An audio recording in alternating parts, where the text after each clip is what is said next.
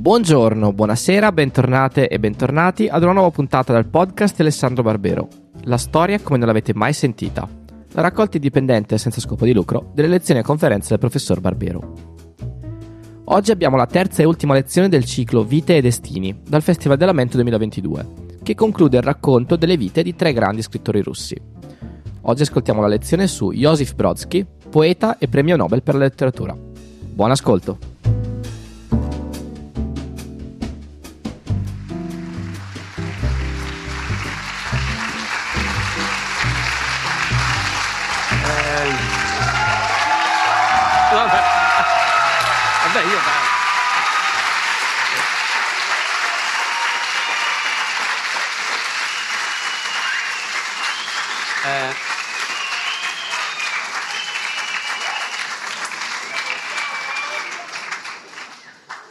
Ecco, chi fischia immagino che sia perché ha capito che non posso fermarmi a fare il firmacopie dopo la lezione.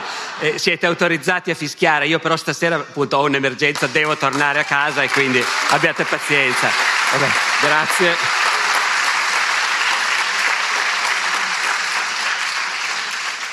Ho la clac, come vedete. Oh, allora, io immagino che dei tre, dei tre scrittori che, che, presentiamo in queste serate, Josef Brodsky sia forse quello meno immediatamente familiare al, al pubblico italiano. Eh, ve lo presento con, una, con qualche riga sua di ricordi di infanzia. C'era una volta un ragazzino, viveva nel paese più ingiusto del mondo governato da individui che da ogni punto di vista umano dovevano essere considerati dei degenerati.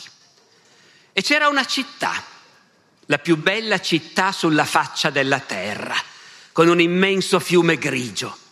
Lungo quel fiume sorgevano magnifici palazzi con facciate stupende. Di buon mattino, quando il cielo era ancora pieno di stelle, il ragazzino si alzava e dopo aver fatto colazione con una tazza di tè e un uovo, accompagnato dalla voce della radio che annunciava un nuovo primato nella fusione dell'acciaio, seguito dal coro dell'esercito che cantava un inno al capo, il cui ritratto era appeso al muro, sopra il letto ancora caldo, si metteva a correre lungo l'argine coperto di neve per arrivare a scuola. Si precipitava nell'atrio buttava il berretto e il cappotto su un gancio e volava su per la scala e dentro la sua aula. È uno stanzone con tre file di banchi, un ritratto del capo alla parete dietro la sedia dell'insegnante, una carta con due emisferi, dei quali solo uno è legale. Il ragazzino va a sedersi, apre la cartella, mette sul banco la penna e il quaderno, alza il viso e si prepara ad ascoltare il bla bla. Così Josif Brodsky, appunto, uno dei grandi poeti del Novecento, premio Nobel per la letteratura nel 1987, rievoca la sua infanzia a Leningrado, la città più bella sulla faccia della terra, nell'Unione Sovietica di Stalin fra gli anni 40 e 50, il paese più ingiusto del mondo, Joseph Brodsky, che, che potremmo anche chiamare Joseph, perché nella seconda parte della sua vita, che poi è stata in realtà davvero una seconda vita, così diversa dalla precedente che c'è, c'è da chiedersi come ha fatto a reggere, nella seconda parte della sua vita Brodsky è stato esiliato dall'Unione Sovietica, è vissuto negli Stati Uniti, è diventato americano, ha scritto anche in inglese, ma la poesia ha sempre continuato a scriverla in russo. A quel punto si presentava così. Io sono ebreo, poeta russo, saggista inglese e cittadino americano. Quanto al saggista inglese sarà ingeneroso, non volevo citarlo, ma lo dirò. In un'intervista Brodsky ha anche detto: Sì, sì, certo che scrivo saggi, eh, pagano benissimo alle riviste americane, quindi sì, per, i saggi li scrivo in inglese. Mm, devo dire che scrivere saggi è una forma di prostituzione. È nato dunque a Leningrado, che oggi si chiama di nuovo Pietroburgo, e che lui detestava chiamare Leningrado, come detestava, detestava qualunque cosa che ricordasse il potere sovietico. Lui, come tutti gli abitanti della città, in realtà ha sempre continuato a chiamarla Peter, come la chiamavano già ai tempi degli zar. È nato a Leningrado il 24 maggio 1940 per chi non avesse proprio in mente, il 24 maggio 1940 credo che sia grossomodo il giorno in cui le Panzerdivisionen arrivano alla Manica tagliando fuori l'esercito inglese a Dunkerque. È in pieno svolgimento l'invasione tedesca della Francia, Hitler sta stravincendo la seconda guerra mondiale. E, e l'anno prossimo toccherà alla Russia. Ve lo dico perché già il fatto che Josef Brodsky sia sopravvissuto all'infanzia è una specie di miracolo, perché nasce a Leningrado e il 22 giugno del 41 scatta l'invasione tedesca e dopo pochi mesi Leningrado è assediata dai tedeschi. L'ho già detto ieri parlando di Anna Akhmatova, ma è un fatto talmente grosso nella storia della Russia che comunque lo incontri da tutte le parti, non c'è niente da fare, l'assedio di Leningrado. L'assedio, la bloccada, come dicono i russi, dura più di due anni e per i primi cinque mesi questa città di due milioni di abitanti è completamente isolata, non entra niente. In quell'inverno tra il 40 e il 41 muore di fame almeno un quarto della popolazione di Leningrado, 500-600 mila persone. Brodsky, che appunto odiava il nome Leningrado, però, però ha detto quell'assedio e quei morti sono l'unica cosa che dà un senso al nome Leningrado. Dopotutto, non ti puoi mica mettere a discutere con le scritte sulle tombe. Brodsky ha un anno allo scoppio della guerra e per tutta la guerra lui e sua madre rimangono soli perché il padre è ufficiale. La mamma è impiegata, il padre, che ha due lauree, è capitano della marina militare, fotografo di guerra e per tutti quegli anni è in mare lo mandano addirittura in Cina a un certo punto, con incarichi anche importanti. E Josef è a Leningrado, sopravvive ai primi mesi dell'assedio e alla morte per fame, poi quando diventa possibile cominciare a evacuare i civili, anche la mamma e il bambino vengono, vengono evacuati, torneranno nel 1944, quando ormai il blocco è, è interrotto. Anche se sembra impossibile, Josef, ricordiamolo, è nato nel 40 gli anni tremendi dell'assedio sono il 41-42. Lui se ne ricordava. Mia madre che mi trascina di sera per le strade morte e coperte di neve. Le luci della contraerea che tracciano dei disegni che sembravano numeri romani. Il rumore lontano dei cannoni. Ricordo i bombardamenti aerei sbirciati dalla cantina i prigionieri tedeschi che sfilano per le strade, scortati dai soldati russi, il colore delle uniformi, queste cose ricordo.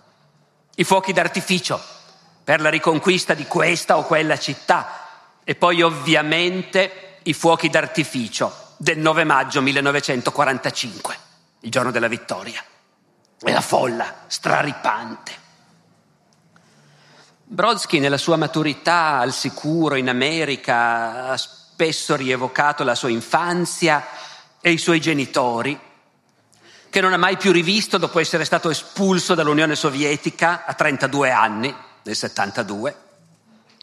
Ricorda le divise della Marina, i cappotti neri con i bottoni d'oro che lo emozionavano. Dice, da bambino era un piccolo patriota, adorava i modellini di navi da guerra, gli aerei da guerra, le statue degli ammiragli al Museo della Marina a Leningrado ricorda anche la povertà estrema della vita nell'Unione Sovietica, uscita vittoriosa dalla guerra, ma in realtà spezzata, ridotta a una povertà terrificante.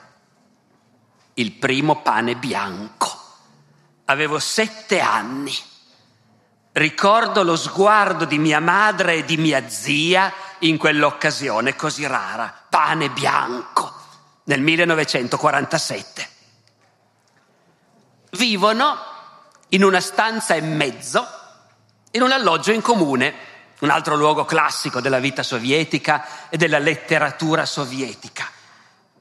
Con la rivoluzione anche questo mi sa che l'ho già detto ieri, ma qui ci torniamo un po' più da vicino perché veramente la famiglia Brodsky questa esperienza della vita nella casa in comune con altri l'ha vissuta per tanto tempo Cosa succede? Succede che questi alloggi in comune, in cui vivi con altre famiglie, e, e la cucina è in comune, e il cesso è in comune, e però sono in genere alloggi in immensi e lussuosissimi palazzi nobiliari, perché sono i palazzi nobiliari che sono stati confiscati e distribuiti.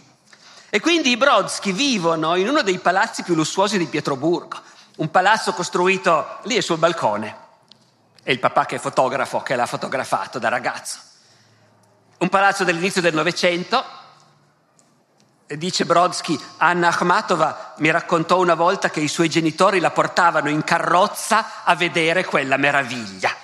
I soffitti alti 4 metri, i balconi, mobili monumentali, decorazioni a stucco, però stanno in tre, in 40 metri quadri, e la cucina e il bagno sono in comune con altre famiglie. E Brodsky, come altri scrittori russi, ha scritto che, che, quel modo di vivere che così tante famiglie hanno dovuto condividere per decenni ha, ha, ha avuto un impatto enorme sulla vita russa. Cito, da circa tre generazioni i russi vivono in appartamenti comuni e in stanze troppo strette e i nostri genitori facevano l'amore mentre noi fingevamo di dormire. Poi ci fu una guerra, padri assenti o mutilati, madri assatanate, bugie ufficiali a scuola e ufficiose a casa. Ora in realtà il Brodsky maturo in America negli anni 70, 80, 90, quando parla della sua famiglia e perfino della comunalca, della loggia in comune, in realtà si intenerisce e i suoi ricordi sono dolcissimi, mentre è pieno di rabbia quando parla delle condizioni materiali di vita, della propaganda e soprattutto della scuola che odiava. Se c'era una cosa che odiava ancora di più della scuola erano i campi estivi dei pionieri, i boy scout sovietici. Inverni duri, vestiti orrendi. Quando facevi la pipì a letto al campo estivo, e Brodsky era un bambino che faceva la pipì a letto, è un ragazzino che faceva la pipì a letto, ci torneremo. Eh. Quando facevi la pipì a letto al campo estivo esponevano le tue lenzuola bagnate davanti a tutti gli altri mentre la bandiera rossa sventolava dal pennone del campo. Ha un pessimo ricordo degli insegnanti, dei compagni della scuola. Eh, in realtà il punto è che qualunque fossero i, difetti della scuola sovietica, Joseph odiava la scuola in assoluto. Era uno di quei bambini che per definizione odiano andare a scuola. Odiava in particolare, come lo capisco, l'educazione fisica. Puzzavamo parecchio non ci si lavava con grande cura. La cultura della doccia quotidiana non esisteva in Russia. Una delle grandi scoperte quando è arrivato in America, no? Questi matti fanno la doccia tutti i giorni. Poi quella specie di atmosfera da competizione, si aveva il dovere di emergere e a me la cosa non piaceva granché. Però, a essere sinceri, appunto, va detto, andare a scuola non gli sarebbe piaciuto da nessuna parte, non solo in Russia. La cosa più terribile era doversi alzare così presto la mattina. Stranamente ricorda anche la precocità del desiderio sessuale. A dieci anni smaniavamo tutti per le nostre insegnanti. Gli insegnanti erano quasi tutte donne, gli uomini erano morti in guerra.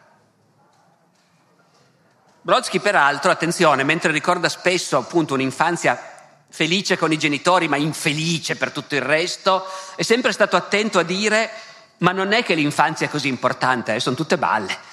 Anche lì è arrivato in America in anni in cui Freud evidentemente dominava, no? Eh, no Brodsky ha sempre detto, ma figuriamoci, non contano niente queste cose.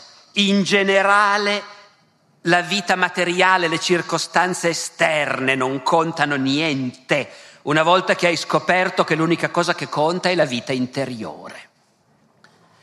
Su questa cosa lui tiene duro arrivando a dire delle cose che ti fanno, come dire, avere qualche dubbio. Ricevere un brutto voto a scuola, far funzionare una fresa in fabbrica, essere picchiato dalla polizia durante un interrogatorio, ottenere una lezione su Callimaco in un'aula universitaria, tutte cose che lui ha fatto in vita sua, è essenzialmente la stessa cosa. perché quello che succede al di fuori non conta niente, il tuo io se ne sta dentro la conchiglia e guarda fuori le cose che succedono. Mm, oggi sarebbe come minimo un BES nella nostra scuola e magari anche una bella diagnosi di autismo. Eh, ecco, e anche in Unione Sovietica a un certo punto rischierà di passare per squilibrato, ma questo è un altro discorso, non anticipiamo. Oltre all'odio per la scuola e per, il, per, la propaganda di regime, per le bugie di regime, c'è un'altra cosa che, che aggiunge rabbia ai suoi ricordi di infanzia ed è, ed è l'antisemitismo di quegli anni. Brodsky è un ebreo russo, figlio di ebrei russi completamente laici, il papà è un ufficiale della Marina sovietica, non ha avuto la minima educazione religiosa eh, e, però, e però da ragazzino si accorge di qualcosa. Qui è importante sottolinearlo. A volte si rischia di avere un'immagine, come dire, stereotipata del regime sovietico come un regime antisemita. Attenzione, bisogna andare a vedere a seconda dei momenti. Perché la rivoluzione d'ottobre è stata sposata con entusiasmo dagli ebrei in Russia e tanti dei capi bolscevichi erano ebrei e ancora sotto Stalin negli anni 30 molti quadri del regime sono ebrei. Molti quadri del regime, molti quadri della polizia politica, molti picchiatori e torturatori della Lubianca e dirigenti dei lager fino alla seconda guerra mondiale sono ebrei. E poi invece, dopo la fine della seconda guerra mondiale, il regime staliniano, come se non bastasse tutto il resto, prende anche una deriva antisemita e l'antisemitismo da sempre presente in Russia, anziché essere combattuto e represso, diventa una cosa che il governo tutto sommato incoraggia. Ecco. Negli ultimi anni di Stalin eh, la spinta antisemita è talmente forte che tra gli ebrei russi comincia a diffondersi il timore che un bel giorno arrivi l'ordine di deportarli tutti verso l'Asia centrale. Brodsky dice i miei un po' se l'aspettavano hanno venduto il pianoforte che avevamo in casa, perché nella stanza in mezzo avevano anche il pianoforte, ma l'hanno venduto dicendosi se ci deportano, tanto mica possiamo portarcelo dietro. E dice Brodsky, tanto io non ho mai imparato a suonarlo, ero completamente negato. E nel 1950 il papà è congedato dalla marina militare perché adesso, oltre un certo grado, gli ebrei non li promuovono più. E per un po' fa fatica a ritrovare un lavoro fisso, lui di mestiere fa il fotografo è stato fotografo di guerra, appunto. Per un po' sono costretti a vivere con lo stipendio della madre. E sono anni che Brodsky ricorda come anni davvero di povertà. Lui aveva 10 anni, 11 anni. Poi, grazie a un ex collega, ebreo anche lui, ma con un cognome molto russo, e che quindi non è stato licenziato, il papà viene assunto come giornalista è fotoreporter in un giornale della Marina Mercantile e ha di nuovo un lavoro, la famiglia ricomincia a vivere.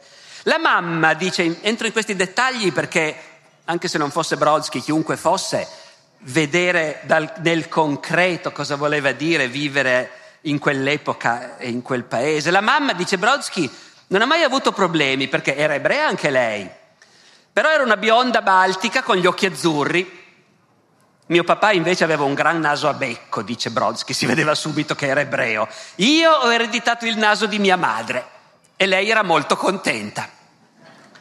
La mamma sa il francese perché è figlia di borghesi, ha avuto una buona educazione prima della rivoluzione e sa anche il tedesco perché è nata nei paesi baltici. E alla fine della guerra la mamma lavora come interprete in un campo di prigionieri di guerra tedeschi tanto che ha il grado di sottotenente del Ministero dell'Interno, che è come dire della polizia politica.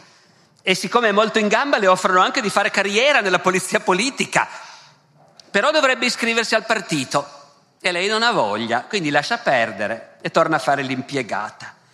Con questo fatto dell'antisemitismo che monta nell'Unione Sovietica dei tardi anni 40 si collega un ricordo di Brodsky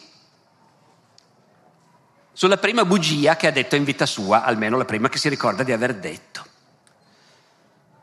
La vera storia della coscienza comincia con la prima bugia. Si dà il caso che io ricordi la mia. Fu in una biblioteca scolastica e io dovevo compilare la domanda di iscrizione. Sopra la quinta casella Stava scritto, naturalmente, nazionalità. Avevo sette anni e sapevo benissimo di essere ebreo, ma dissi all'impiegata che non sapevo. Lei, con un entusiasmo di dubbio gusto, mi suggerì di andare a casa a chiedere ai miei genitori. In quella biblioteca non tornai più, anche se mi iscrissi a molte altre che usavano gli stessi moduli di iscrizione. Detto questo, Brodsky è sempre stato attento a dire: Ma sì, vabbè, però l'antisemitismo cioè, a noi non è capitato niente, eh? non capitava niente. Da bambino a scuola, i compagni, niente. A sette anni dice: Si è troppo piccoli per essere dei buoni antisemiti. E dice anche: E poi a quell'età contano i pugni. E io me la cavavo mica male. Le battute antisemite le facevano le insegnanti, però anche lì Brodsky dice, ma tanto gli insegnanti ci facevano talmente tanta paura e li odiavo talmente tanto che le battute antisemite facevano soltanto parte del corredo. E poi c'erano anche insegnanti ebrei. E io avevo paura anche di loro come di tutti gli altri. In effetti Brodsky poi più tardi, quando in America lo interrogheranno su questo, rifiuterà sempre qualunque atteggiamento da perseguitato. E anzi, siccome era, vabbè, in piemontese diremmo un bastian contrari, un bastian contrario, uno che comunque se gli dico ma è così, vero? La sua prima tendenza è di dire no, non è affatto così, non ha capito niente. In America dirà sempre ma sì, essere ebreo, cosa vuoi che conti? Durante un'intervista nel 79 in America, l'intervistatore gli dice lo sai che all'Università di Boston sei nella lista delle letture di un corso che si intitola Scrittori ebrei moderni. Va bene. Congratulazioni all'Università di Boston, bravi. Non so che dire. Io sono un pessimo ebreo. Gli ambienti ebraici mi hanno spesso accusato di non sostenere la causa e di citare troppo spesso il Nuovo Testamento. Compari anche in un libro che si intitola Ebrei famosi. Oh mio Dio, perfetto, ebrei famosi. Quindi sono un ebreo famoso. D'ora in poi mi presenterò così. Faccio notare che Brodsky poteva essere molto antipatico quando valeva, eh? non, è, non, non, non, esitava, non si faceva problemi di sorta. E da ragazzo era un ragazzo difficile, appunto, un bambino che faceva pipì a letto, un bambino senza amici. Da ragazzo mi sentivo totalmente solo. Leggevo libri, non avevo amici né amiche. E siccome odia la scuola, a 15 anni decide di mollarla, di punto in bianco. Non aspetta neanche la fine dell'anno. Un bel giorno esce e non ci torna più. In seguito dirà, a quell'epoca mi ero raccontato una bugia, che in casa servivano soldi, che serviva il mio aiuto, dovevo andare a lavorare. Ma in realtà i miei avrebbero preferito che continuassi ad andare a scuola. Ma io mi sono raccontato quella bugia perché in realtà volevo tagliare la corda. E da allora non ho fatto altro che tagliare la corda, sempre più spesso. Quindi va a lavorare. Per prima cosa trova lavoro in fabbrica, alla fresa. A 15 anni lavora come fresatore in fabbrica. Dirà, è stata un'esperienza fondamentale, lì ho conosciuto il vero proletariato. Anche in Russia il proletariato alla fine degli anni 50 si è imborghesito, ma negli anni 50 erano ancora i proletari veri, che vivevano in stanze sovraffollate, bevevano come spugne, picchiavano la moglie, erano pronti a mettersi a piangere al cinema a un film sentimentale oppure alla morte di Stalin. Lì anche la prima, come dire, consapevolezza di come funziona il regime sovietico. In fabbrica non lavorava nessuno, ma specialmente il lunedì mattina, perché si erano tutti ubriacati, e in particolare la produzione segnava un brusco ribasso dopo una sconfitta della squadra di calcio, locale o nazionale, nessuno lavorava. Tutti discutevano i particolari dell'incontro e i giocatori perché la Russia, insieme a tutti i complessi di una nazione superiore, ha il grande complesso di inferiorità di un piccolo paese. Dopo un anno lascia la fabbrica, si mette in testa di provare a studiare medicina, per cominciare trova lavoro come aiutante nell'obitorio di un ospedale. Per un po' assiste alle autopsie, poi scopre che non gli piace, se ne va. fa il fuochista su una nave, il guardiano di un faro. Finalmente a 18 anni scopre il lavoro che non gli dispiace troppo, le spedizioni geologiche. Di cosa si tratta? L'Unione Sovietica è un paese immenso, pieno di risorse minerarie inesplorate, dal circolo polare artico fino ai deserti dell'Asia centrale. In Unione Sovietica quindi c'era un enorme lavoro di geologia innumerevoli missioni che venivano mandate ai quattro angoli del paese a scavare e a fare perizie. E Brodsky scopre che si può unirsi a queste spedizioni come aiuto, star via per qualche mese, viaggiare. In quel modo riuscì a vedere terre lontanissime a spese del governo, incontrando tante persone. La geologia allora da qualche parte dice la geologia è anche un'altra cosa, l'archeologia. Era l'approdo di tanti giovani che soffrivano per la mancanza di libertà. Si poteva viaggiare e cosa vuoi di più a quell'età? Certo non era consentito andare all'estero, ma la Russia è così grande. E poi dice, pagare pagavano male, però non c'erano spese. Alla fine della missione ti trovavi tutto il salario pronto, tornavi a casa. Io tornavo a casa e per qualche mese ci vivevo. Verso Natale o Capodanno finivo i soldi e a quel punto iniziavo a cercare un altro lavoro. In questo modo visita alcune tra le regioni più sperdute dell'Unione Sovietica e più tardi, più tardi dirà, quando mi hanno arrestato la prima volta, mi hanno detto, guarda che ti spediamo molto lontano, ma i posti che citavano io c'ero già stato. Ma perché l'hanno arrestato la prima volta? Il punto è questo adesso. Il punto è l'attrito col sistema. L'attrito con un sistema in cui da un lato il ragazzino che da bambino adorava i cappotti neri della marina sovietica, il ragazzino ha smesso di credere molto presto. Il suo primo ricordo politico è la morte di Stalin nel 1953, lui ha 13 anni. Sentite come lo racconta. Della morte di Stalin ho un ricordo piuttosto nitido. Ero già in seconda o terza media. La scolaresca venne condotta nell'aula magna e la segretaria del partito presso la scuola, una vecchia fedele che in quell'occasione sfoggiava tutte le sue decorazioni, salì sul podio.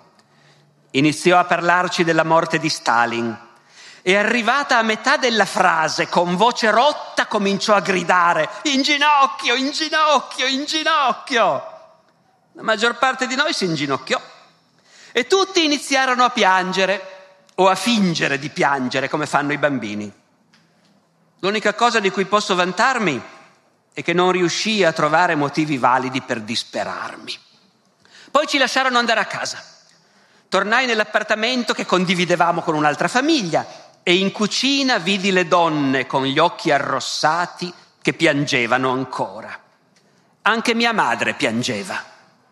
Turbato tornai nella mia stanza. Papà era seduto al tavolo da pranzo. Gli chiesi che succede. Lui mi guardò e mi strizzò l'occhio. E questa evidentemente a 13 anni è stata una di quelle esperienze, insomma, che uno poi, che uno poi si ricorda, così come ricorda poi il 56, l'insurrezione anticomunista in Ungheria e l'intervento sovietico per eh, soffocare l'insurrezione quando dice è il momento in cui definitivamente ho smesso di credere che il regime, che il regime potesse avere qualche futuro. Notate che Brodsky non ha mai preteso di essere un dissidente, non ha mai fatto militanza contro il regime, il regime gli faceva schifo, ma la politica non gli interessava minimamente e lui ha sempre pensato che fosse suo diritto dire a me della politica non mi importa niente. Nelle sue interviste in America, quando gli parlano di questo, lui rivendica la sua indifferenza con quella che a noi può anche sembrare appunto arroganza. Non sono mai caduto così in basso da urlare abbasso il regime sovietico. Il regime sovietico lo ignori e te ne stai chiuso dentro la tua conchiglia e tiri fuori la tua poesia, di tutto il resto non ti frega niente. E mentre passa da un lavoro all'altro, nei momenti liberi, nei lunghi mesi in cui riesce a vivere senza lavorare, legge. Legge furiosamente tutto quello che riesce a trovare, impara da solo l'inglese e il polacco per leggere i poeti e in quel momento decide una volta per tutte che i libri e la poesia sono la cosa più importante del mondo. E per la prima volta scopre degli amici perché ci sono altri ragazzi della sua generazione che hanno lo stesso rifiuto del mondo intorno a loro e la stessa voglia di vivere per i libri e per la poesia. Infatti nei ricordi a questo punto comincia a parlare al plurale. Eravamo lettori insaziabili. E quello che leggevamo creava in noi uno stato di dipendenza, di assuefazione. I libri ci tenevano in loro potere. Dice anche, i libri sostituivano le persone che scarseggiavano. A quei tempi, nella Russia del dopoguerra, era raro avere fratelli o sorelle, erano rari i padri, per lo più morti in guerra. Noi cercavamo i nostri parenti nei libri. Personaggi come Davide Copperfield o Mitya Karamazov erano per noi più reali di qualunque altro. Poi però dirà anche, sempre ragionandoci in seguito, eh, su questi anni giovanili, dirà anche in realtà tuffarsi nei libri era l'unico modo per fare quello che volevi tu e non quello che volevano farti fare gli altri. Allora la letteratura, il cinema, la scrittura e forse l'adulterio erano le uniche forme di libera iniziativa. Quel che facevi dipendeva da te. Ma questo era precisamente quello che il potere sovietico non poteva permettere, cioè che qualcuno pretendesse di vivere per se stesso, ignorando la collettività, la società, lo Stato. E per di più esponendo pubblicamente con le proprie poesie questo proprio atteggiamento. Appena le prime poesie di Brodsky cominciano a circolare, e non sono poesie politiche, eh, non sono poesie contro il regime, ma sono poesie che esprimono questo punto di vista di estremo individualismo, il KGB apre un fascicolo e comincia a tenerlo d'occhio. E quando lo arresteranno non si stupirà, perché sapevo che stavo facendo le cose a modo mio, che stavo facendo qualcosa che in sostanza equivale a un'impresa privata all'interno di un sistema controllato dallo Stato. E sapevo che da un giorno all'altro mi avrebbero beccato. Oh, io non mi voglio fermare troppo su questo, però non posso non sottolineare che Brodsky è un individualista è un poeta convinto che la poesia è l'unica cosa che conta al mondo e tutto il resto non conta niente, a un livello tale che, come dire, anche oggi nel nostro mondo farebbe fatica a far accettare il suo atteggiamento. Eh? Eh, quando arriva in America è pieno di illusioni, crede che gli americani siano individualisti quanto lui, rimane molto deluso. Non è affatto un paese così libero di fare quel che si vuole come, come io credevo. Eh, ed è uno capace di dire cose che oggi non oso pensare sui social. Se un personaggio così in vista come lui, una volta arrivato in America, dicesse un dissidente io, qualsiasi tipo di impegno civile semplicemente mi annoia a morte. E, e quanto alla poesia, la poesia è la forma più alta dell'attività umana è il fine dell'esistenza dell'umanità. È l'unico modo con cui possiamo conoscere veramente la realtà. Cito, di per sé la realtà non vale un accidente. È il modo in cui la percepiamo che le dà dignità, è l'unico modo elevato di percepirle attraverso la poesia. La poesia è, per dirla fino in fondo, la meta della nostra specie. C'è un'intervista in cui l'intervistatrice americana gli chiede qual è secondo lei il compito dell'artista. Sembra di vederlo, no? Che alza gli occhi al cielo. E dice, compito dell'artista? Ma stiamo parlando di poeti? Scrivere bene. Basta. Ancora, ai nostri giorni è piuttosto diffusa l'idea che uno scrittore, in particolare un poeta, debba usare nella sua opera la lingua della strada, la lingua della folla. Nonostante la sua apparente democraticità, questa pretesa è semplicemente assurda. Se l'Homo sapiens dovesse fermarsi nella sua evoluzione, Allora va bene, la letteratura potrà parlare la lingua del popolo. In caso contrario sarà piuttosto il popolo a dover parlare la lingua della letteratura. Ancora, un'esistenza che ignora i criteri proposti dalla letteratura è un'esistenza inferiore. Se a questo punto si levano grida di vigliacco, elitista, e magari si levano, guarda un po', proprio in certe università occidentali, sarà bene infischiarsene, perché la cultura è elitista per definizione. Allora potete immaginare, visto che vi vedo tutti quanti eh, attoniti giustamente, potete immaginare dell'Unione Sovietica del 1960. Che bella impressione poteva fare un ragazzino presuntuoso, un ebreo con i capelli rossi, che arrivava lì a dire queste cose. E infatti, e infatti quando Brodsky comincia a presentarsi in pubblico come poeta, si capisce subito che avrà dei grossi fastidi. La sua prima uscita pubblica è il 14 febbraio 1960, a 20 anni, quando partecipa al torneo dei poeti nel Palazzo della Cultura di Leningrado e si esibisce con la lettura della sua poesia Cimitero ebreo vicino a Leningrado. Ora, questa poesia io ve la leggo, è una poesia scritta dal ragazzino a 18 anni. Non è un granché come poesia, eh? intendiamoci. Brodsky, ragazzino, come tutti i ragazzini che cominciano a scrivere poesie, credeva di poter scrivere poesie senza la rima, in verso libero. Molto presto rinsavirà tutta la grande poesia di Brodsky, come tutta la grande poesia russa, è tutta sempre esclusivamente in rima e in metrica molto rigorosa. All'inizio invece, appunto, vittima un po' degli umori del momento, scrive poesie come questa. Ve la leggo per provate a immaginare, siamo nel 1960 a Leningrado, in pubblico. Arriva un ragazzino di 20 anni, ebreo per giunta, e legge questa poesia. Cimitero ebraico vicino a Leningrado. Uno steccato storto fatto di compensato. Dietro uno steccato storto giacciono fianco a fianco giuristi, commercianti, suonatori, rivoluzionari. Hanno cantato per se stessi, hanno accumulato soldi per se stessi. Per gli altri sono morti, ma all'inizio pagavano le tasse, rispettavano l'ufficiale giudiziario e in questo mondo prigioniero del materialismo interpretavano il Talmud, restavano idealisti. Forse vedevano più lontano, o magari credevano ciecamente, ma insegnavano ai bambini a essere pazienti e non seminavano il pane. Non hanno mai seminato il pane. Solo si sono coricati loro stessi nella terra fredda, come semi, e si sono addormentati per sempre.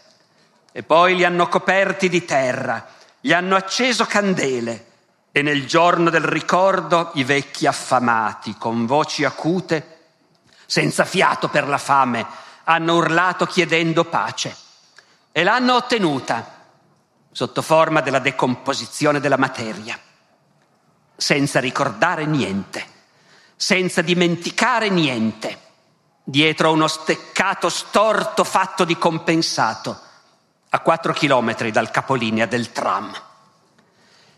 Il pubblico nel suo insieme non reagisce, dicono le cronache, mica tanto male a questa poesia, ma i poeti presenti insorgono.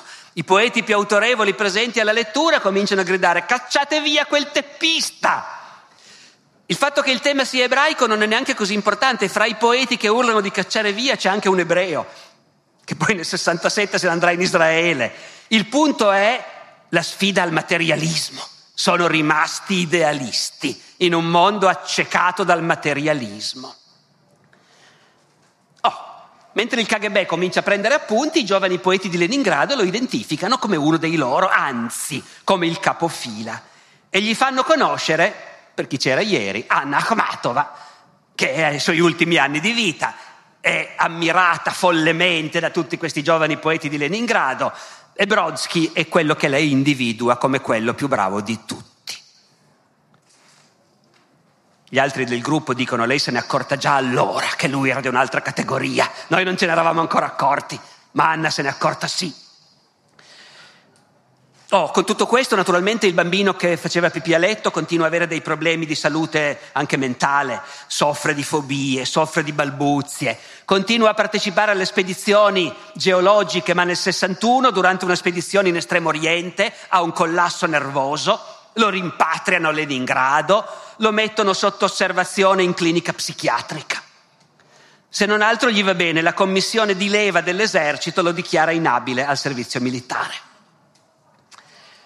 non partecipa più alle spedizioni geologiche, non regge, non regge psicologicamente. Deve trovarsi un altro lavoro. Cosa sa fare? Versi. Non glieli pubblicano. Si mette a fare traduzioni, traduzioni gliene danno. Pubblica traduzioni, guadagna, guadagna anche abbastanza bene. Finché un bel giorno, è il 29 novembre del 63, sul giornale Viecherny Leningrad, Leningrado Sera, esce un articolo che si intitola Un fannullone letterato, in cui si parla di questo giovanotto di Pietroburgo, che, di Leningrado, scusatemi, che, che scrive queste poesie così che non sono sovietiche per niente, decadenti, formaliste, quel che è peggio, uno che non lavora. Un giovanotto sano di 26 anni che da circa 4 anni non lavora. Questo articolo è un segnale chiarissimo, vuol dire che deve aspettarsi dei guai. Tant'è vero, tant'è vero che gli amici lo convincono a farsi ricoverare un'altra volta in clinica per vedere se gli danno una bella diagnosi di disturbi psichici che lo metta al sicuro da eventuali persecuzioni. Brodsky va in clinica per la seconda volta, però si spaventa, gli fanno strane iniezioni e dopo un po' gli sembra di perdere la ragione, se ne va si porta dietro una diagnosi di psicopatia schizoide e pochi giorni dopo cerca di suicidarsi tagliandosi le vene. Non c'entrano niente né la clinica psichiatrica né la persecuzione. Il punto è che da un anno e più ha cominciato una storia d'amore tremenda con Marianna, Marianna Pavlovna Basmanova, una giovane pittrice a cui dedica molte delle sue poesie per tutta la vita, e anche dopo che l'ha lasciata per sempre. E, e, questo amore è un amore terribilmente infelice, anzi proprio in quel momento, quando si addensa la persecuzione su di lui, lui poi dirà, ma io non me ne accorgevo neanche.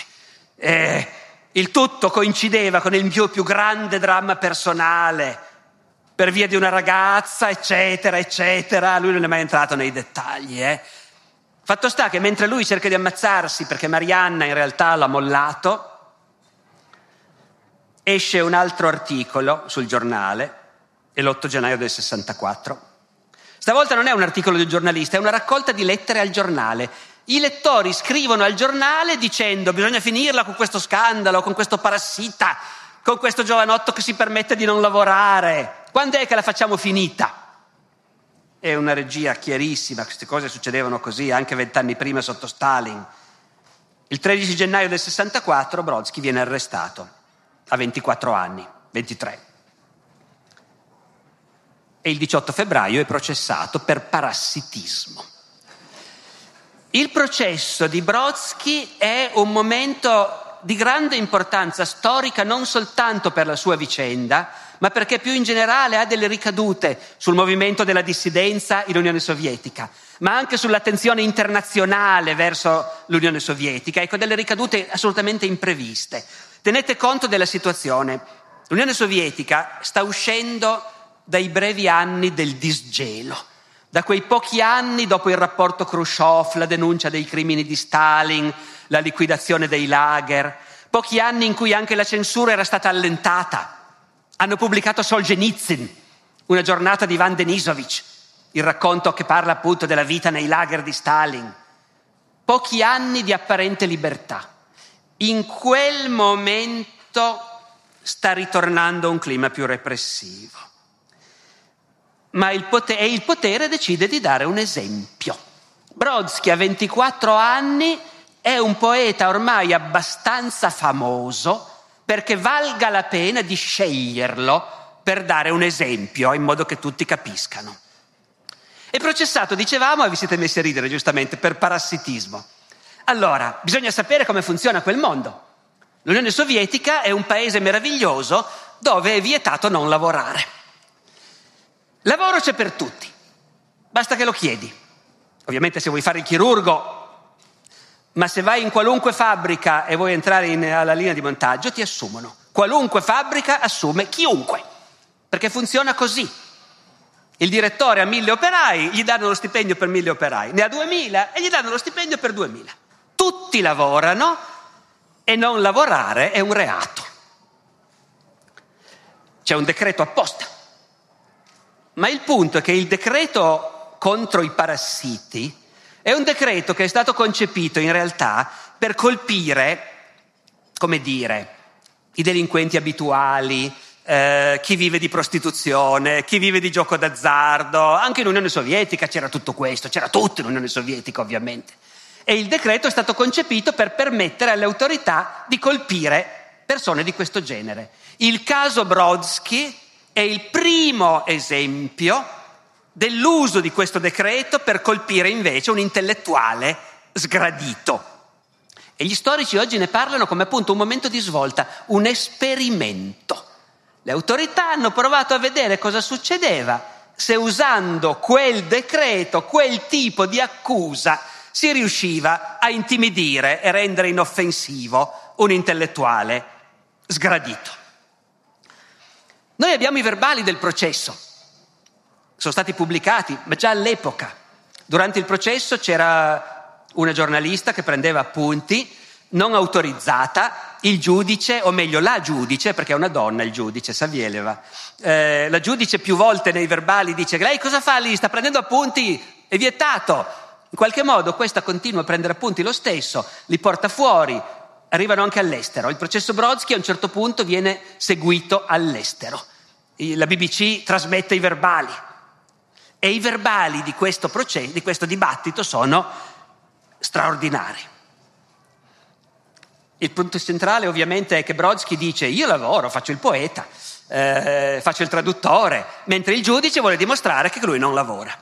Quindi, giudice, ma in generale qual è la sua professione? Poeta, poeta e traduttore. E chi ha dichiarato che siete poeta? Chi è che vi ha incluso fra i poeti? Nessuno. E chi mi ha incluso nel genere umano? Ma voi avete studiato per questo. Per cosa? Per essere un poeta. Eh, non avete cercato di, di, completare l'istituto dove preparano, dove, dove insegnano. Eh. Io non pensavo che fosse una cosa che si insegna. E come si diventa poeta allora? Io penso che sia un dono di Dio. Poi ancora il giudice. Avete richieste da presentare al tribunale? Vorrei sapere perché mi hanno arrestato. Questa è una domanda, non una richiesta. Allora non richieste. L'avvocato di Brodsky, che è una donna, anche lei, Taporova, porta le prove, i suoi lavori di traduttore, però siccome ci crede poco e ha capito l'aria che tira, in realtà cerca di sostenere che sono i problemi psichici che gli impediscono di lavorare in modo continuativo e chiede una perizia medica il tribunale decide una perizia psichiatrica. In realtà non allo scopo di vedere se lui può essere considerato innocente, ma allo scopo di vedere se può sopportare una condanna. Ordinano la perizia psichiatrica, finita l'udienza, escono. All'uscita dell'aula si rendono conto che c'è un'enorme folla fuori. La giudice. Quanta gente! Non pensavo ci sarebbe stato un afflusso così.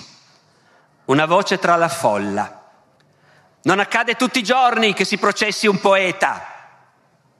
La giudice, poeta o no, per noi è la stessa cosa. Tre settimane in clinica psichiatrica e stavolta senza la, la, il diritto di andarsene quando non gli piace più. Ricordi drammatici, lo svegliano in piena notte, gli fanno bagni freddi. Alla fine arriva la perizia che conclude che il soggetto presenta tratti patologici ma è idoneo al lavoro e quindi può essere condannato all'obbligo di lavorare. E qualche giorno dopo c'è la seconda seduta. Vi leggo anche qui un po' di questo verbale che trovo appunto una fonte straordinaria. La giudice, cittadino Brodsky, dal 1956 voi avete cambiato impiego 13 volte. Avete lavorato un anno in fabbrica, poi avete smesso di lavorare per sei mesi. Avete partecipato a una spedizione geologica, poi restate quattro mesi senza lavorare. Spiegate alla corte perché durante questi intervalli avete vissuto da parassita. Brodsky, durante questi intervalli ho lavorato, ho scritto versi. Dunque avete scritto i vostri cosiddetti versi. Ma cosa avete fatto di utile per la patria? Ho scritto poesie. Questo è il mio lavoro. E credo fermamente che quel che ho scritto sarà utile non solo alla gente di oggi, ma alle generazioni future. Voce dal pubblico. Ah, guarda un po', si dà delle arie. Altra voce. È un poeta, è normale che pensi così. La giudice. Allora voi pensate che i vostri cosiddetti versi portino qualche vantaggio alla gente? Brodsky. Ma perché dite sempre cosiddetti? I vostri versi li chiamiamo cosiddetti perché non riusciamo a capirli in un altro modo. E poi vengono i testimoni la sto facendo troppo lunga, vabbè, pazienza, resterete un po' di più stasera. Eh? ecco, no.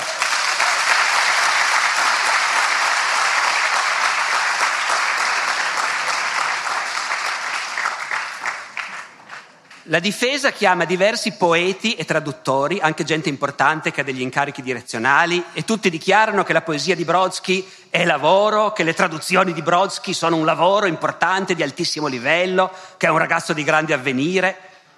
C'è una poetessa, Natalia Grudignina, che è anche un boss dell'Unione degli Scrittori, una che organizza gruppi di lavoro di giovani letterati e, e dichiara io, io penso che abbia molto talento. E la giudice, e perché lavora da solo? Perché non frequenta nessuna associazione letteraria? E la Grudignina, nel 58 ha chiesto di essere ammesso nel mio gruppo. Ho rifiutato perché avevo sentito parlare di lui come di un giovane isterico. Sono personalmente responsabile di averlo respinto. È stato un errore di cui mi pento molto. Fra i poeti chiamati a testimoniare due sono ebrei e con tutti e due la giudice fa la stessa ignobile sceneggiata, cioè li chiama e poi dice ah, il suo cognome è insolito, posso vedere il suo documento?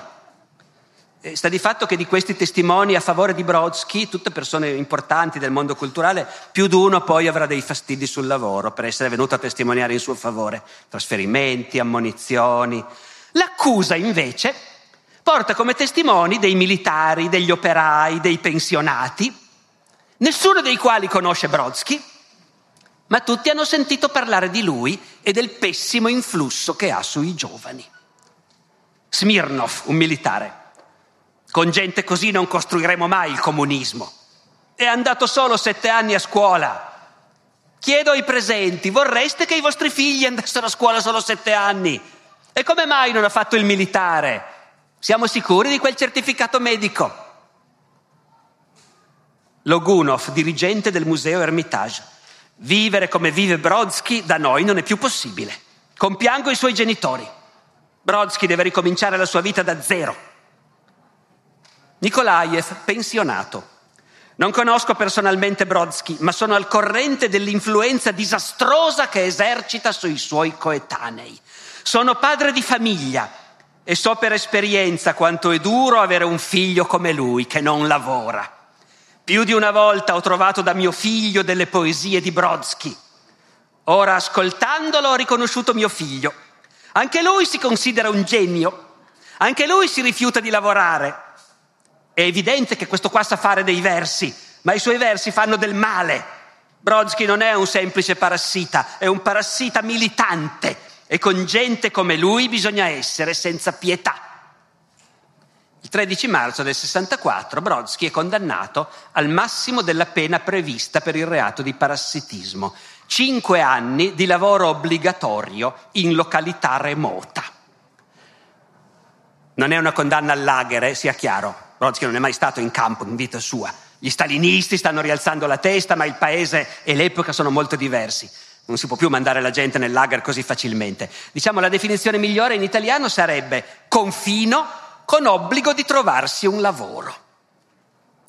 Anna Akhmatova, che ne aveva viste ben altre, fa un commento che può sembrare cinico e che invece è molto appropriato. Ricordiamoci che Brodsky ha i capelli rossi, eh? Anna Akhmatova. Che biografia che fabbricano al nostro rosso.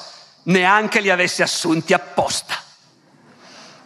E infatti io sono qua che sto riempiendo metà della mia lezione raccontandovi. Dunque lo trasferiscono nell'estremo nord, in un piccolissimo villaggio, dove viene assunto nella fattoria collettiva locale. È un posto in capo al mondo.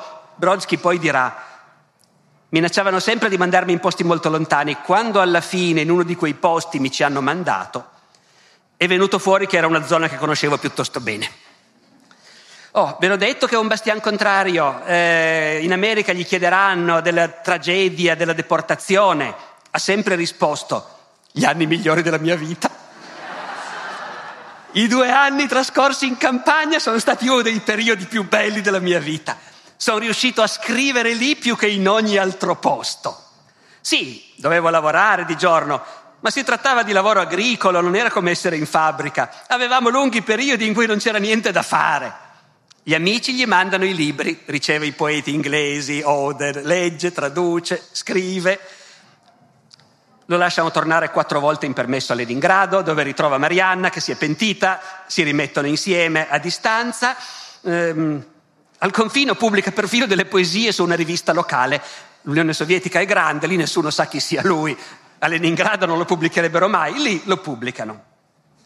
E intanto, siccome appunto questo è un paese ancora un paese surreale e tremendo, ma non è più il paese di Stalin, in Unione Sovietica cresce un movimento di intellettuali a favore di Brodsky, lo capeggia Anna Akhmatova, scrivono a tutte le autorità possibili, scrivono ai giornali, la cosa riecheggia all'estero. E in un modo o nell'altro le autorità sovietiche si scocciano. Il fatto che anche all'estero si parla di questa condanna, eh, gli intellettuali comunisti in Occidente Sartre, per esempio, fanno sapere che non è stata una bella cosa, che l'Unione Sovietica non ci guadagna niente a fare queste cose. Morale, alla fine, dopo un anno e mezzo, gli annullano la condanna e lo rimandano a Leningrado.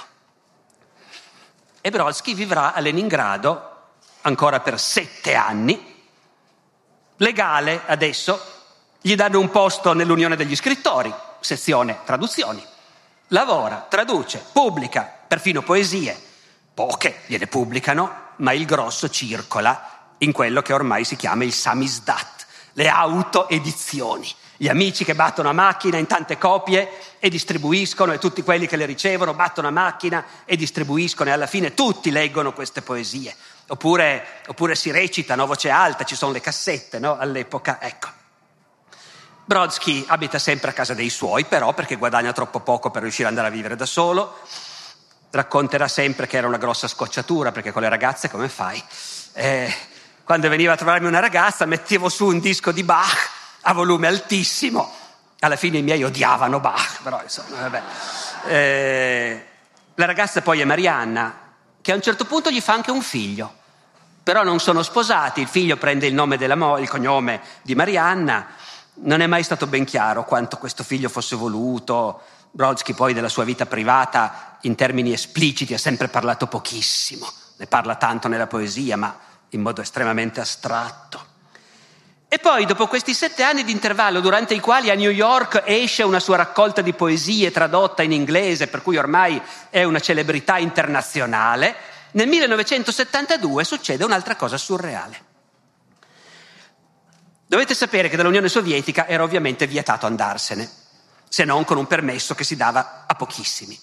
Brodsky riceve spesso dall'estero inviti per andare a congressi, letture di poesia, università, non lo lasciano mai andare.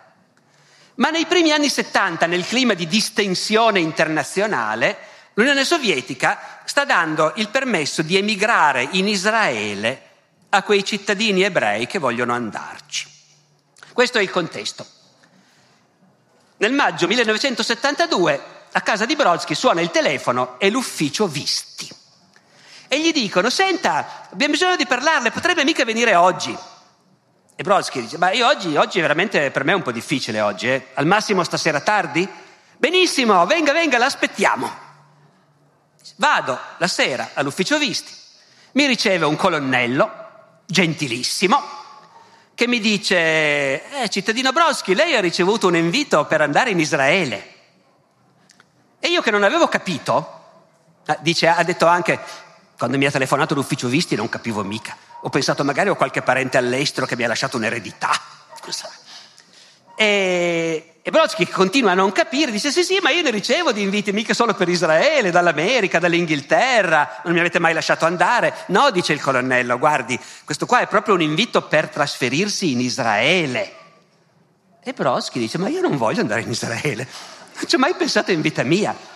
A questo punto, dice, il colonnello ha cambiato tono e mi fa, Brodsky, sarà meglio che ci ripensi. O ci vai o avrai un momentino difficile. E mi mette sotto il naso il modulo per la richiesta di espatrio. E lui lì, in quel momento, quella sera, su due piedi, deve decidere cosa fare e decide di andarci. E compila il modulo. Sul modulo c'è scritto anche nome del, no, quale parente ha mandato l'invito dall'estero. È tutta una finzione. Cosa devo scrivere? Cioè, ma metta una sorella della madre. È il maggio del 72. Un mese dopo Brodsky è su un aereo diretto a Vienna. Ha lasciato Marianna, che non vedrà mai più. Ha lasciato il figlio, che quando sarà adulto lo vedrà invece il figlio. Lascia i genitori, che non rivedrà mai più. I genitori poi tutti gli anni faranno domanda per poterlo andare a trovare in America, non gli daranno mai il permesso. Parte ufficialmente per andare in Israele, in realtà poi dirà sempre io c'era una cosa che sapevo, che non volevo andare in Israele. Ma amici americani sono informati, vengono a prenderlo a Vienna, gli hanno trovato un'offerta di lavoro in America per insegnare poesia all'Università del Michigan, nella città di Ann Arbor. E un altro mese, due mesi dopo l'intervista con il colonnello dell'ufficio visti, Brodsky è professore all'Università del Michigan e tiene un corso di poesia. I racconti su questo corso sono leggendari. L'inglese l'aveva imparato da solo, parlava malissimo. In compenso aveva letto tutto quello che si può leggere, arriva in America, rimane esterrefatto da quella che lui sembra l'ignoranza spaventosa degli studenti americani. Siccome questi studenti non sanno niente, non hanno mai letto niente, lui non ha mai insegnato in vita sua, deve fare il corso di poesia e quindi, e quindi gli legge le poesie. L'intero corso consiste nel fatto che lui legge poesie a voce alta e li costringe a impararle a memoria. Quando uno studente protesta che lui non vuole imparare poesia a memoria, viene espulso dal corso. E Molti anni dopo tornerà a Ann Arbor, invitato alla festa dei laureandi, e, e, dirà, ma siamo ormai nell'88, dirà, sì sì, tutto sommato riconosco l'odore di Ann Arbor, anche se devo dire che oggi c'è meno marijuana nell'aria di quanta ce ne fosse negli anni 70 e questo per un vecchio abitué crea un po' di smarrimento, devo dire. E... Ah sì, durante il corso, poi alla fine del corso gli studenti devono fare naturalmente scrivere una loro poesia. E uno dei consigli è scrivete come se fosse l'ultima cosa che scrivete in vita vostra. Tenete presente che potreste essere investiti da un'auto subito dopo averla consegnata. Brodsky vive la seconda metà della sua vita in esilio, riflettendo molto sulla tristezza di chi arriva da un paese dittatoriale, può apprezzare i vantaggi della democrazia molto meglio di chi c'è nato e al tempo stesso, al tempo stesso si, trova, si trova a disagio perché vive in un mondo dove, che non funziona più come quello a cui lui era abituato. Lui dice, una volta eri sotto pressione, sotto una pressione tremenda. Adesso quella pressione di colpo non c'è più e l'io si gonfia a dismisura, non hai più niente da fare, cominci a polemizzare a vuoto, vai avanti a interviste. Eh, e ancora, in Russia era come se la forza di gravità fosse decuplicata. Ogni gesto, ogni parola costavano molta fatica, ma avevano ripercussioni enormi. In Occidente è come sulla Luna. Puoi anche saltare su per aria, non fai nessuno sforzo, ma non significa nulla. Nessuno ti bada. Guadagnerà anche la consapevolezza che la mostruosità c'è dappertutto, mentre quando ero in Russia pensavo che fosse una nostra specialità locale. E però il vero problema è che in realtà lui continua a pensare al paese che ha lasciato, continua a essere ossessionato dal paese che ha lasciato. E una delle poesie che a me piacciono di più di Brodsky è proprio una poesia in cui prova a raccontare che cos'era quel paese. Io adesso ve la leggo. È la seconda e la più importante poesia di Brodsky che ho pensato di leggere questa, durante questa lezione. È molto lunga, eh? Eh, ma è l'ultima. È molto lunga e devo premettere che eh, l'ho tradotta io ed è una traduzione molto libera perché è in rima come deve essere. Brodsky ha sempre detto le traduzioni perdono per forza delle cose, ma la cosa più importante della poesia è il ritmo, sono il ritmo e la musica e quelli devono rimanere. Quindi è una traduzione in cui certe immagini non sono esattamente quelle dell'originale, tenetelo presente, ma il senso è quello. Vado. È una poesia scritta cinque anni dopo la sua cacciata dall'Unione Sovietica, quindi nel 1977. Si intitola Quinto anniversario. Una stella cadente in una notte chiara mette a fuoco il tuo sguardo che non ha niente da fare. Tu sbircia sbircia là dove non devi guardare. Partito dal punto A, fra boschi, neve e ghiaccio, là il treno si trascina e cerca con impaccio di arrivare al punto B, di cui non c'è più traccia. Là l'inizio e la fine spariscono come un gioco. Là il defunto è invisibile e ogni grido è fioco. Fra gli uccelli è diverso, ma gli uccelli contano poco. Là al crepuscolo il pianoforte picchia il bemolle senza risparmio. La giacca nell'armadio là è mangiata dalle tarme. Là i cipressi e l'alloro li trovi solo scolpiti nel marmo. Là una pozza nel cortile è grande come tutto il mondo. Là tutti i giardinetti hanno lo stesso sfondo. Là l'irrequieto don continua a girare in tondo. Là il nonnino ha sempre addosso lo sguardo del nipote. La spediscono ancora adesso in cielo astronavi vuote e altre piene di ufficiali che prendono soldi a palate. Là il verde dell'aglio selvatico disturba il verde della cipolla. Il ronzio delle api là ti insegue e non ti molla. Per rispetto dell'originale, là la copia si rompe e si incolla. Là il colore dell'inverno è solo bianco o nero. E i caloriferi pieni di polvere nell'anticamera del ministero hanno più costole delle dame e in generale il forestiero con la mano gelata li tasta anche più in fretta. Là versandosi il tè va a finire che ci si scotta. Là la guardia nel sonno tormenta la baionetta. Là se accendi un fiammifero, la pioggia te lo spegne la dicono amici alla porta con un riso di vergogna. Là il pesce ancora vivo già puzza di carogna. La votano tutti a favore con lacrime di calcina. Là le candele in chiesa affumicano l'icona. L'esercito ogni tanto mena i paesi vicini. Là traboccano dagli steccati i lillà lussureggianti la birreria tutto il giorno è circondata da muti assedianti. La quelli che vengono dietro assomigliano a chi sta davanti. La fluttuano nella stanza avanzi di vecchie arie. Là il grano prende un premio, poi finisce nell'erbario. Nei boschi molte martore e altre bestie varie. Là anche se stai sdraiato con la pancia per terra, ti vedono lo stesso, su questo non si sgarra. O almeno te lo sogni, e nel sogno la zavorra è di zucchero raffinato con sopra qualche cacca di mosca, ma è un disegno schizzato sul cartone. E la mappa del mondo là sta al posto di una vacca che muggisce su una roccia. Là il tramonto è come uno spacco e là sferraglia la fabbrica nel fumo del carbone, inutile a chiunque, all'astemio e all'ubriacone. Là, sentendo il grido del gufo, gli risponde la civetta. Là gli applausi intorno al capo non restano mai zitti. Una faccia intelligente, ai ai, spaventa tutti. Là adornano la bandiera, falce e martello abbracciati. Ma il chiodo non è piantato e il campo non è mietuto. Per dirla volgarmente, il grande piano è fottuto. Altri segni lì non ce n'è. Enigmi, misteri, complotti. Il paesaggio non ne ha bisogno e l'orizzonte è piatto. Là è di moda il grigio, colore eterno e astratto. Io sono cresciuto laggiù. Offrivo un mozzicone al suo miglior cantore.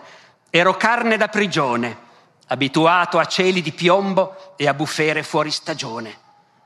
E credevo che là sarei morto, di noia o di spavento, tra le braccia di un amico o per sua mano, dipende. Invece non ci ho azzeccato e la cosa un po' mi offende. Insomma, non ci ho azzeccato. Del resto anche a teatro lo sfondo conta più dell'attore, il chilometro più del metro e da lontano non c'è differenza fra zampe davanti e di dietro. Adesso io non sono più là e di questo importante viaggio si stupiscono forse solo i vasi all'Ermitage. La mia assenza non ha fatto un gran buco nel paesaggio, una sciocchezza, un buco, ma in una tela piena. Lo richiuderanno il muschio e i ciuffi di lichene e nessuno noterà niente, un rattoppo fatto bene. Adesso io non sono più là. E se ci pensi è strano, ma sarebbe ancor più da matti inchinarsi davanti al sultano, tremare e poi tramare al tramonto del tiranno, fare il pagliaccio. Va bene, l'ho voluto, mio danno. Io odiavo la volgarità, non baciavo l'icona e su di un certo ponte il volto di ghisa della Gorgona mi sembrava in quei paraggi la faccia più onesta. Perciò quando la incontro adesso, qui, in questa sua versione ingrandita, non mi gira la testa non mi trasformo in pietra. Sento la musa che ride. La parca sta filando, ma per ora non mi uccide. Lassù mi lasciano ancora sbuffare fuori anidride.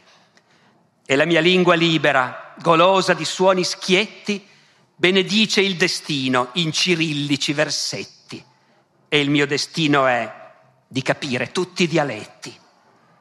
Davanti a me c'è solo spazio allo stato puro Qui non c'è posto per la penombra, la mezzaluce, il chiaroscuro. E che qui non mi serve una guida, almeno questo è sicuro. Stridi tu, mia penna, mio bastone, mio artiglio. Non far fretta a queste righe, sguazzando nella fanghiglia, l'epoca a motore a noi scalzi non ci piglia. Io non ho niente da dire, né ad Atene né a Sparta. La terra sotto i piedi ormai mi sembra storta. Tu stridi, stridi, penna, sprechiamo un po' di carta. E questo è per Brodsky.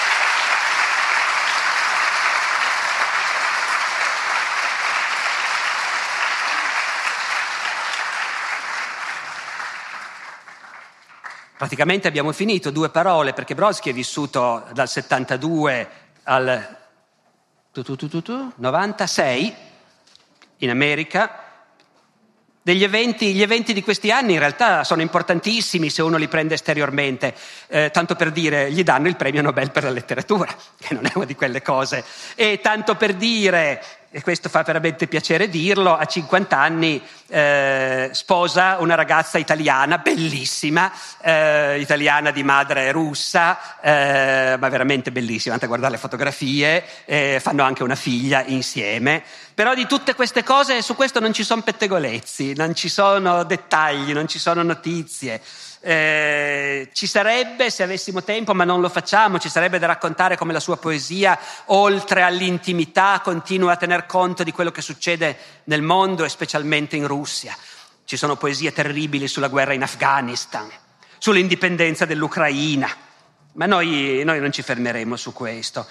Come non ci fermeremo sul fatto che già nell'89 il governo sovietico in piena perestroica lo riabilita, gli ridà la cittadinanza, gli chiedono di tornare, non è mai tornato.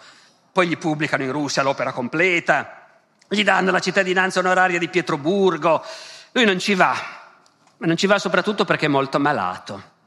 Soffre di cuore fin da quando era ragazzo. In America si è aggravato pesantemente. A 36 anni ha avuto un primo attacco cardiaco importante con ricovero. A 39 anni ha la prima operazione a cuore aperto.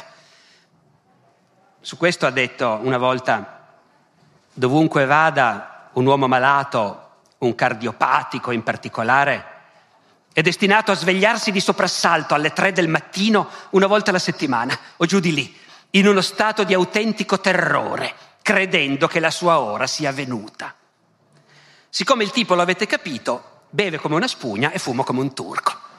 E, e il 28 gennaio del 96, a 55 anni, a New York, muore di infarto nel suo studio. La moglie e gli amici discutono dove seppellirlo, in Russia lo rivorrebbero in Russia, a New York lo vogliono lì.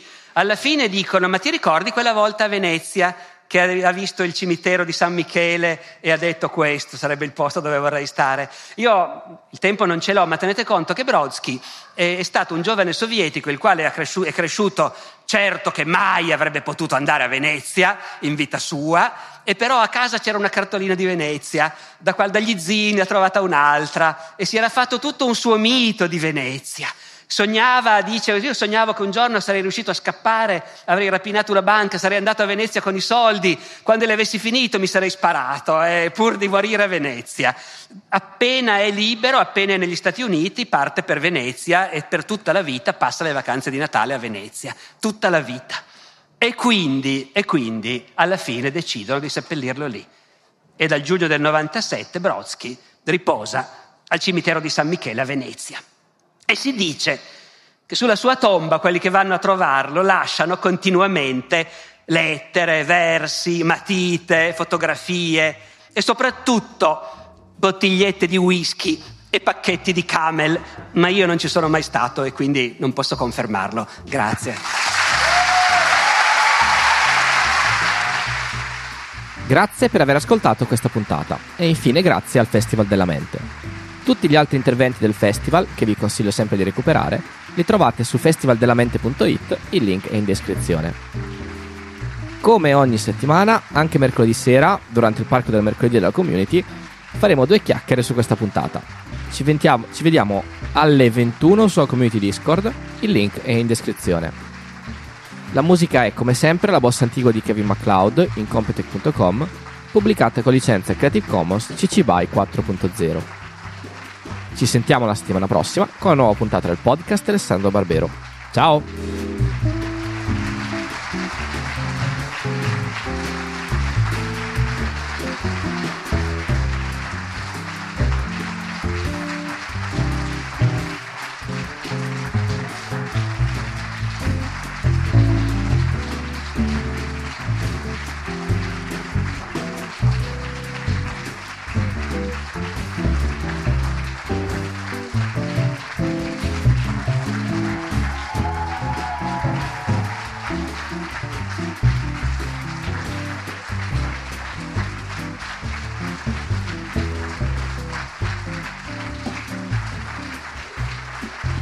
Grazie mille ragazzi, ci vediamo l'anno prossimo allora. A Sarzana.